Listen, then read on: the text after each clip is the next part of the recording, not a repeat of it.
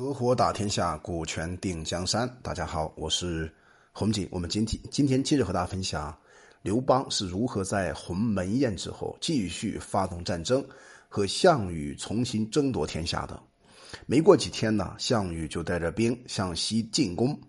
他进攻的目的啊，无非是把刘邦所谓的帮助他把咸阳城占下来以后的地方呢，重新归为己有。所以他进入咸阳城之后啊，要做什么呢？大家记住啊，一个真正优秀的政治家，他要懂得收服民心，好像一个优秀的公司商业家要懂得收入员工的心，还有客户的心是一模一样的。但是呢，项羽大哥他的打法完全跟梁刘邦啊正好是相反。刘邦占领咸阳咸阳城以后呢，他是想方设法让当地的老百姓都非常信服他，所以定了约法三章。但是项羽。他做法呢不是的，进入咸阳城之后，先做的第一件事就屠杀咸阳城的军民老百姓，而且也把当时投降的秦王子婴也干掉了，放火烧了秦国的宫室，大火连续烧了三个月，收取了秦高秦秦国啊宫室当中的财货宝物还有妇女们，然后呢回到关东，项羽这种所作所为啊，使当时秦国老百姓啊大失所望。所以我们要分析一下，为什么刘邦能够得天下，而项羽会失去天下呢？其中最重要的原因之一啊，就是因为项羽他在政治层面、政治层面呢，他是一个弱弱智。正如毛主席曾经点评过项羽和刘邦是一样的，认为刘邦是个政治家，但是项羽呢，他不是政治家，他无非是一个莽夫，是个军事方面的这么一个能征善战的将军，所以这是他导致自己失败的主要原因之一啊。这时候呢，有一个人叫韩生，韩生啊是一个谋士，算是啊。他向项羽建议说啊，说关中有山河险阻，四边啊有关塞之防，土地又肥沃，可建都以称霸天下。那这个想法非常好。那有人向你提出这样一个想法了，至少你应该礼貌的回复对方，你要分析一下为什么我这样做，我要回到关中，对吧？要回到关东。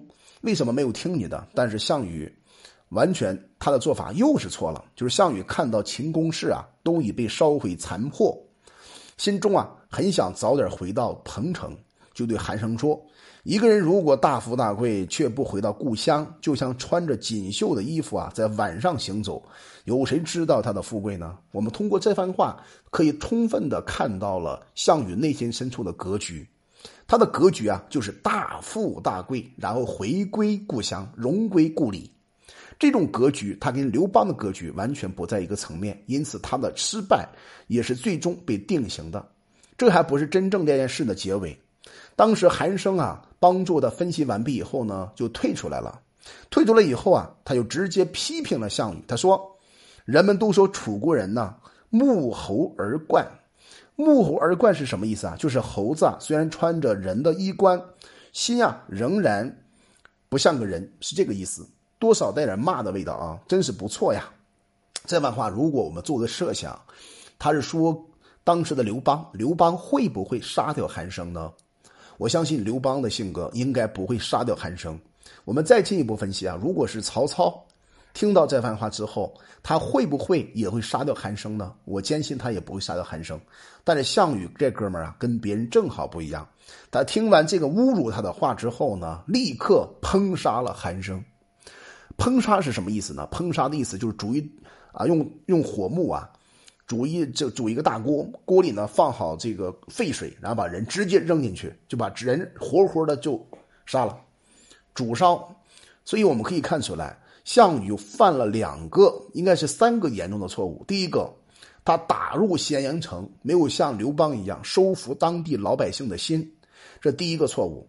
第二个错误呢，有谋士向你建议啊，继续称霸，给你很好的谋略，你不听，不听也就不听了。最后呢，还要杀掉对方，这是三个错误。因此，项羽之所以失去天下，打不过刘邦，那是必然在他性格的深性格深处啊，就已经注定了。所以当时项羽啊派人传达消息给到当时的楚怀王，那楚怀王就说按照原来所约定的去做，什么意思呢？就是当时谁进入关中谁是王，他也希望楚怀王把他封为王。其实真正进入关中的并不是项羽，而是刘邦。刘邦和项羽啊，通过鸿门宴，算是刘邦主动的把这个王让给了项羽。项羽是争夺过来的，但是刘邦呢是让出去的。一个是道家，一个是法家，两个家呢完全是不在一个维度当中。所以啊，就等于说要让刘沛公刘邦呢，那么当做关中王。但项羽愤怒的讲，怀王的位置啊是我们项家立的，他本人并没有什么功劳，凭什么专主我们的约定呢？哎，当初天下刚起兵发难的时候呀，借力楚怀王的后裔讨伐秦国，可是身穿坚硬盔甲，手执锐器，冲锋陷阵，暴露在山野，经过三年才消灭秦国。统一天下，都是各位诸侯的将相，和我项籍所处的力量。怀王既然没有什么功劳，我们理所当然可以分割天下土地而封王。将军们都说呀，对，说的对。就在春天正月份的时候呀，项羽表面尊楚怀王为义帝，并且对义帝说呀，古代的帝王如果土地有千里之大，一定要住到水流的上游，因此啊，就把义帝啊迁徙到江南。建都在长沙的郡滨县。从中我们可以看出来，项羽的这种做法，也是类似于后期啊曹操挟天子以令诸侯的打法。名义上让楚怀王做王，本质来讲呢，项羽从中想捞到他的一杯羹，想要得到他的实权，这就是人性的一种变化。到了二月份呢，项羽分割天下土地，然后他自己主动的封诸侯将相为侯王。项羽有没有这个资格呢？原则来讲是没有资格的。尤其在封建社会的时候啊，封建的意思呢就是分封，然后你在某一个地方当做这个地方的建设者，叫分封建封建。但是啊，我们看出来了，项羽首先你不是帝王，你以王的身份封王，这个本身呢不符合礼法，所以项羽本人啊自立为。西楚霸王，统辖梁、楚等九个郡呐，建都在彭城。